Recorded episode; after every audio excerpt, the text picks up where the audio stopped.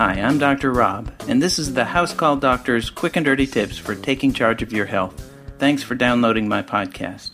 So, who the heck is Dr. Rob? Well, I'm a real doctor who spends most of my day seeing real patients. I'm trained in both internal medicine and pediatrics, and my name really is Dr. Rob. And what the heck is the House Call Doc podcast? It's your chance to get answers to your burning questions about anything to do with medicine. I'll do my best to answer them in a way that is both understandable and entertaining. Let me remind you that this podcast is for informational purposes only. My goal is to add to your medical knowledge and translate some of the weird medical stuff you hear so that your medical care will be more fruitful. I don't intend to replace your doctor. He or she is the one you should always consult about your own medical condition. Whoa, what a perfect lead in for today's subject. Today I'm going to address the issue of how you should handle medical information you get from the internet or from strange doctors on podcasts. Now that I do this podcast, this subject is actually very important to me. I can picture some of my listeners going into their doctor's office saying, uh, Doctor, I listened to the House Call Doc podcast, and he told me that I need to be on cholesterol medicine. He told me to ask my doctor if cholesterol be gone is right for me. Then I can picture a mob of angry doctors with torches coming up to my office demanding that my staff let me out so they can do something terrible to me, like a colonoscopy. I shudder at the thought. Please don't do that. This topic is also significant to me because I'm a doctor in real life. I spend most of my working hours seeing patients, some of whom get their medical information from reliable sources like TV commercials, soap operas, and websites like Colonics R Us and DoctorsAreEvil.com. I've gotten used to it, but some people push me pretty hard. How I react to this information, even if it does come from yesterday's episode of General Hospital, depends on how you, the patient, present it to me. Right or wrong, you'll have more success with your doctor if you present this information in a certain way. So, what's the best way to present information like this? Here are my quick and dirty tips for approaching your unsuspecting doctor with your newfound medical knowledge. Tip number one do it. Yes, you should bring up your concerns and your questions about your care. Remember that it's your health and you are paying for the visit. The goal is to get the best medical information possible, and shocking as it sounds, doctors don't know everything. Better information means better care, no matter where that information came from. Tip number two get your information from a reliable source.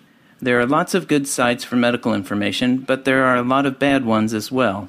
In general, websites like WebMD, MedPage, or the Mayo Clinic are good places to find answers to general medical questions. For more specific questions, go to sites of reliable organizations like the American Heart Association, the American Diabetes Association, and the American Academy of Pediatrics. I'll post a list of them in the show notes.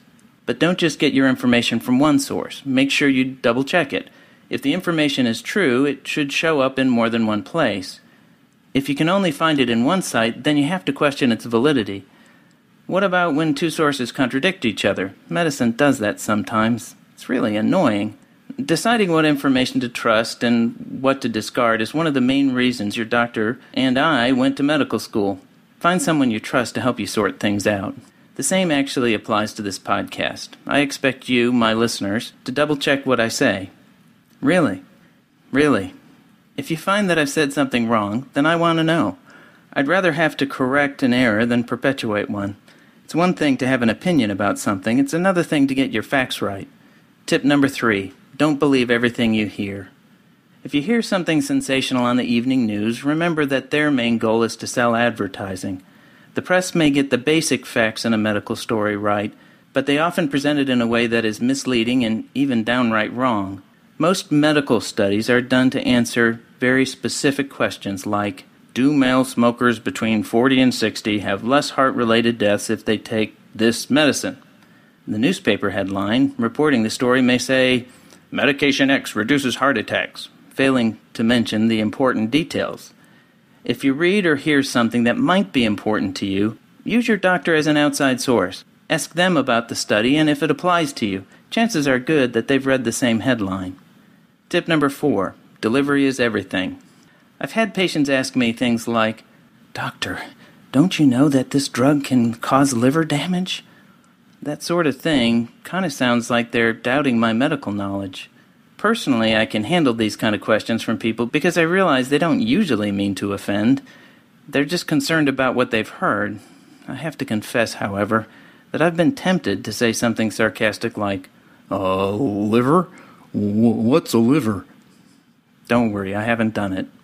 Some doctors actually get upset when openly challenged like this. Is this because they've got ego problems? In some cases, it probably is. You have to remember, though, that doctors are really just normal people who happen to doctor for a living. They get their feelings hurt and want to be appreciated just like everyone else. You have to be tactful if you want to have a good relationship with your doctor. A better way to put it is I'm a little worried. I've read that this medication can hurt the liver. What do you think? You get the same job done, but you're asking their advice instead of questioning their competence. Tip number five use paper only as a backup. When a patient walks in with a printed copy of a website, I have to confess, I do get a little nervous. It feels like my medical knowledge is being tested, and sometimes it feels like the person doesn't trust me. If you find some information and want to get your doctor's opinion on it, first ask without the printed sheet. If the explanation and opinion goes along with what was printed, it'll just build your trust in your doctor and in the source where you got the information. If after doing this, however, you still don't feel like your concerns were addressed, then pulling out the printed document with tact can help clarify what you were asking and why you were asking it. Greeting your doctor with a pile of printed web pages, on the other hand, will put them on the defensive. It makes it seem like a challenge rather than a question, taking the focus off of your problem and onto the doctor's medical knowledge. This makes it less likely you'll get the information you really need. Again, it's all in the delivery.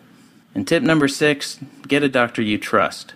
If your doctor doesn't answer your questions or address your worries, it may be time to look for another doctor. Remember, it's your body, and you have to live with the consequences of anything that isn't right. But be careful in your judgment. If you have a bad experience, it may just be that your doc is having a bad day. They could be sick, or they could be tired, or the patient ahead of you might have had bad breath. Perhaps they were on call and didn't get much sleep, or maybe you just caught them before the coffee kicked in. Don't judge by a single visit.